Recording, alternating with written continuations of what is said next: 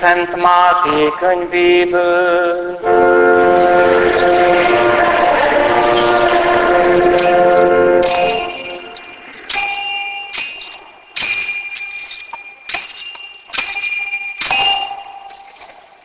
Abban az időben Jézus maga mellé vette Pétert, Jakabot és testvérét János, és külön velük fölment egy magas hegyre.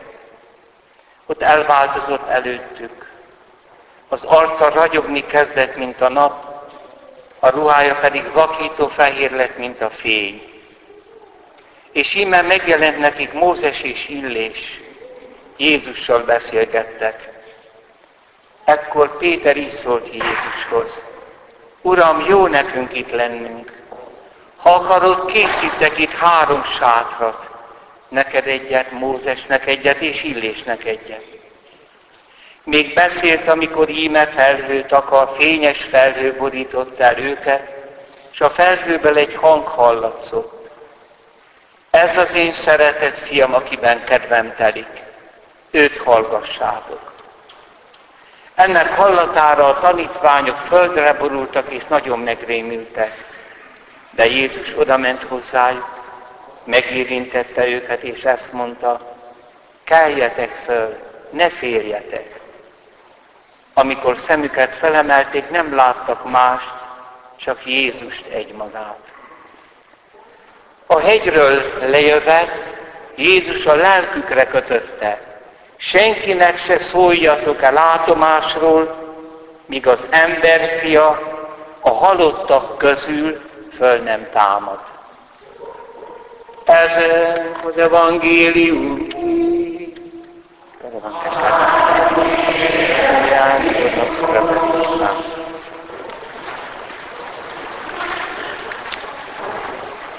Szeretett testvéreim, mielőtt az evangélium szövegéről elmékednénk, bevezetőként kell valamit mondanom.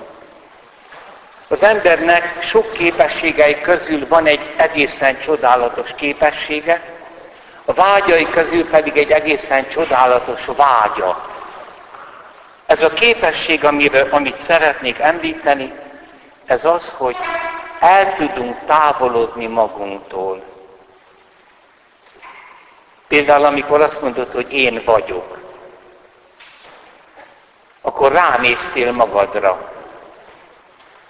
Ilyen az állatvilágban nincs. Az állat nem tudja, hogy van. És ez a képességünk arra is való, hogy rákérdezünk, hogy mi lesz velem, mi lesz holnap, mi lesz végül is. A másik, egy nagyszerű vágyunk, szeretnénk azt, ha egyszer minden jól lenne. Minden. Egyébként azért a igazi szép magyar népmeséken kell nevelni a kisgyerekeket. Ott minden jól lesz. Igen, mint az összes többi képességünkkel, ezzel a képességgel is valahogy a bukott angyal, az ördög olyan kavart csinál, és olyan zavart, aminek ma is tanúi vagyunk. Szeretnénk tudni a jövőt. A jövőből visszanézni a mostanra. Hát két útja van. Az egyik a futurológia, aminek van egy bizonyos alapja, tehát a mostani adatokból kikövetkeztetem a jövőt. De hát azért ez nem mindig fog megvalósulni, mert az ember szabad. A szabadságból pedig nem tudok következtetni. És van egy másik dolog, amikor ilyen állami politikai utópiákat épít az ember. Ez állandó történelemben. A legutolsó hármat mondom. Hitler, Stalin, és most a globalizáció. Egyes tudósokat megszáll egy látomás, hogy minden rendben lesz téve. A jövő az biztos. És akkor ebből a jelenért áldozatot is kell hozni, sőt, sokszor tönkre teszik a jelent. Hát láttuk, hogy mi lett ezekben a 20. századi nagy álmodozásokból, abból a biztos jövőről, amiről azt mondta, mi tanítunk ott a falus iskolában, gyerekek, nálunk még szocializmus van, itt vannak problémák, de a Szovjetunióban már kommunizmus van, és ott már nincsenek problémák. Ott az ember megoldódik minden probléma. Eltűnnek az osztályok, ne osztály nélküli társadalom. És hát mindenki boldog lesz. Rettenetes. És hát az a vágyunk pedig, hogy egyszer minden jó lesz. Persze azért ezekkel a, ezzel a képességgel és ezzel a vágyjal azért, azért illikám élni.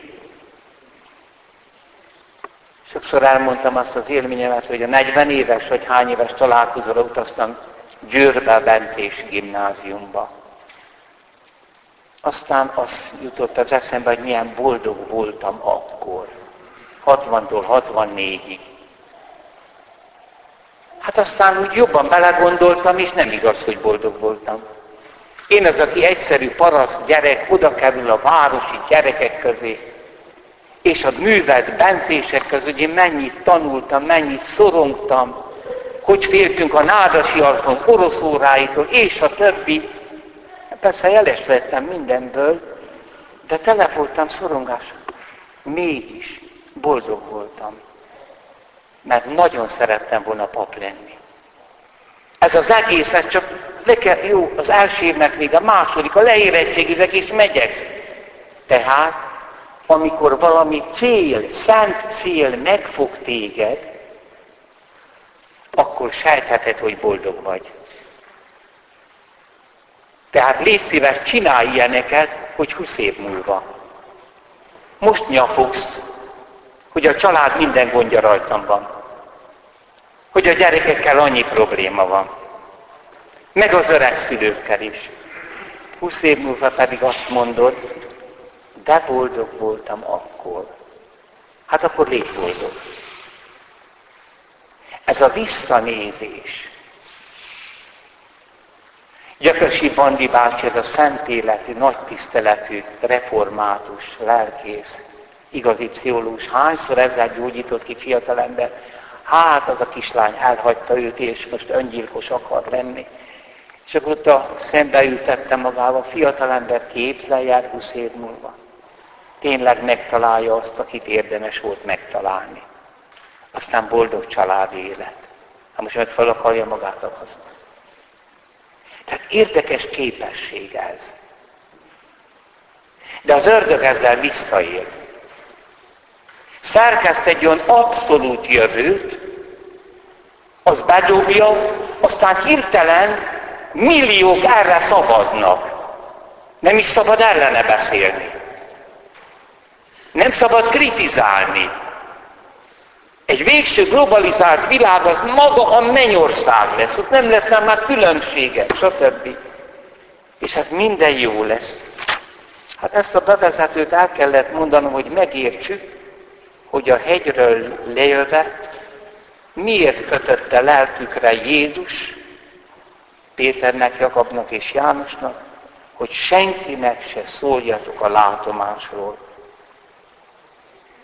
Akkor kezdjük érteni ennek a tiltásnak a horderejét, és a mostani nekünk szóló üzenetet, ha odafigyelünk arra, amit a tiltáshoz hozzátett, amíg az emberfia föl nem támad a halottak közül. Hát ebbe két dolgot nem értettek a korabeli zsidók. Így ez a három apostol se az ember fia. Az ember fiáról most olvastunk Dániel könyvéből, azaz a titokzatos alak, aki Istentől jön, emberhez hasonló, és világhatalmat kap, uralkodást, és ennek az országnak nem lesz vége. És hát Jézus csodákat tett, hát elfogadták, akkor valószínűleg ő az emberfia. De miért mondja azt, hogy föltámad a halottak közül? Hát nem halhat meg, hát akkor hogyan uralkodik örökké? Ez az egyik probléma. Hát ha te vagy az emberfia, és így ragyogsz, hát akkor nem lesz halál. Az emberfiának olyan országa lesz, ahol minden probléma le lesz győzve, legfőképpen a halál. A másik meg még nagyobb probléma, amíg az emberfia föl nem támad a halottak közül. Hm. Ez a második érthetetlen dolog ennek a három zsidónak. Tudnélik, a korabeli hívő zsidó ember várta a holtak föltámadását, proféták ígérete alapján, Isten ígérete alapján a világ végére. Az azt jelenti, hogy minden ember egy új állapotba kerül. A holtak föltámadása az, amikor ez az egész teremtés megújul, mert Isten befuttatja a végső dicsőségbe. Ez nincs kész. És valahogy az egész emberiség egy új állapotba kerül. Maga az emberi test is. A holtak föltámadása, annak semmi köze Lázár, meg Jairus kislányának a föltámasztásához, mert azokat Jézus visszahívta ide ebbe az életbe. Tetszik érteni?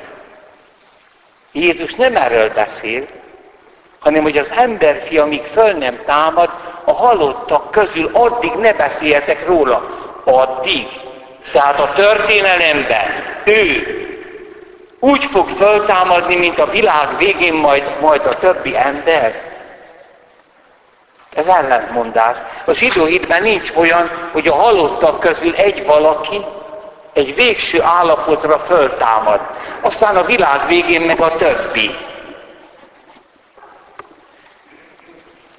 És hát megtörténik az Úr Jézus föltámadása. Nem a halálból támad föl, ez rossz kifejezés, az csak később lesz jó kifejezés, hanem mit érzékelnek az apostolok? Hogy Jézussal az történt meg, ami a világ végén minden emberrel, mert például zárt ajtók mellett látható. Nem kell neki enni és inni. Az Emmauszi úton is ott van, itt is itt van, csak nem engedi látni magát. Az utolsó vacsora termében is látható, de a sírnál is látható. Egy új kapcsolata van az egész kozmosszal, de teste van.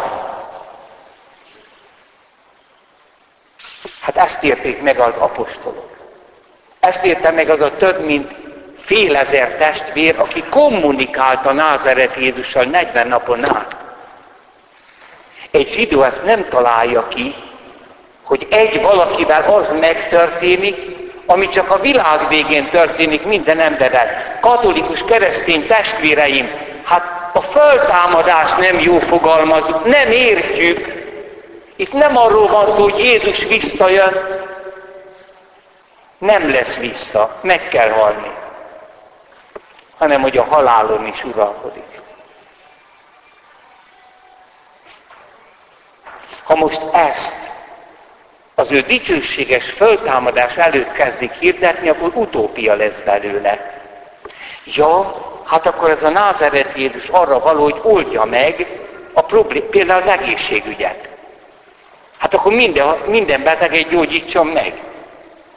A vizen jár, hát akkor szólja meg a közlekedést. Csodát tett, hogy megvendégel több ezer embert pár halból és kenyérből. Hát megoldja a gazdasági dolgainkat. Aztán hát végső szeretetet és békét hirdetett, hát az azt jelenti, hogy a halál előtt. És nem ebbe van legtöbb katolikus keresztény. Hogy én azért járok templom, azért vagyok vallásos, hogy a halál előtti életem valahogy végső boldogságba jusson. Minden el legyen intézve. Ez az utópia. csak a halottak közül való föltámadásba derült ki, hogy a názareti hogyan fia az Istennek. Nem átvitt értelemben, hanem Isten három személy. És hogy emberélet értünk. Tehát itt fordul meg minden. És tanítják ezt a papok, elmélyítjük ezt, hogy Jézus nem jött vissza, nincs visszajövetel, elforradunk, lelkünk pedig várja a dicsőséges föltámadás, mert mi nem vagyunk csak lélek, test is vagyunk. És az egész kozmosz át fog alakulni. A csillagvilág föl fog támadni, mert a názareti teste ugyanazokból az atomokból épült föl, mint a legtávolabbi csillag. És a ruhája is fehérre ragyogott, a ruhája pedig nem ő, a názareti Jézusnak a föltámadását. Hogy egy új világba tért be. Hogy Isten teremtő erejével beleszólt a názáretinek a sírjába, és fölemelte a testével, lelkével, emberségével együtt az Isten dicsőségébe az embert. Ha ezt nem tudjuk, akkor a kereszténység is utópia, amiben nagyon lehet csalódni. Akkor nem értjük a tanítását. Ezért nem lehetett erről addig szólni, mert ezt erről a ragyogásról kezdenie meg beszélni, akkor azt mondaná, hogy nem lesz halál. A názáreti Jézus megadja nekünk a halál előtt ezt a dicsőséget. Nem. Míg az emberfia föl nem támad a halottak közül. Tehát tudjátok, mit jelent ez testvérek? hogy amit a hiszek egy végén mondom, hogy várom a holtak föltámadását, az megtörtént. Tehát az abszolút jövő az megtörtént. A jelen a bizonytalan, a jövő biztos. Nem részleteibe, ne fantáziálj róla. Isten a semmiből való teremtést is úgy tette, hogy azt nem tudjuk, hogy hogyan, de megtette, mert van teremtés ugyanúgy megteszi az újjáteremtést. Tehát a kereszténység minden vallással különbözik. Semmi köze a filozófiához. Semmi köze egyetlen valláshoz sem. Itt a jelen bizonytalan. De a jövő az abszolút biztos. Föl fogsz támadni, látni fogjuk egymást a dicsőségben hogy hogyan, azt ne kérdezz. Úgy, hogy Názáreti Jézus látták. És minden jó lesz. És semmit se fogunk sajnálni itt hagyni. Ebből a biztos jövőből kell úgy élni, hogy például egyeseket meghív celibátusra vagy szüzességre. A celibátus vagy szüzesség azért kérdés, mert nem hisznek ebbe. Hogy még egy gyerek fogant, és hogy azt ne végezzék ki azt a gyereket, elfogadják ötödiket, hatodikat is. Mert biztos a jövő. És annak a biztos jövőnek az erőterébe akarok naponta élni.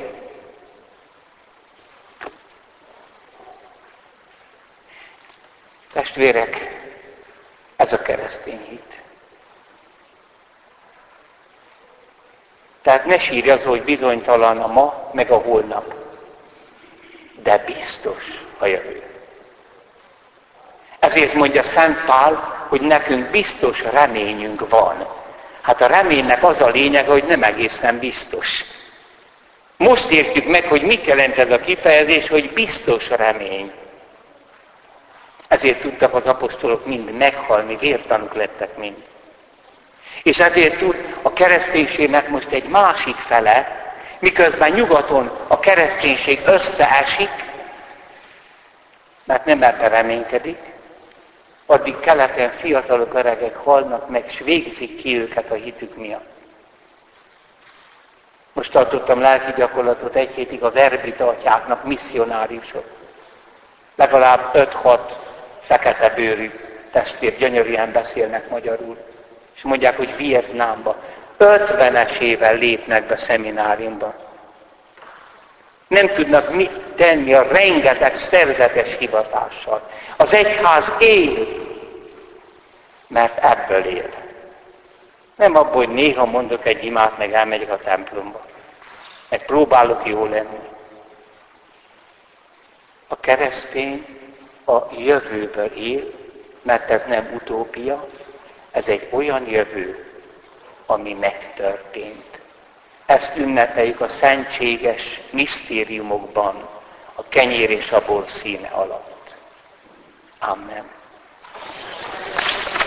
Hiszek az egy Istenben, mindenható atyában, mennek és földnek, minden láthatónak és láthatatlannak teremtőjében.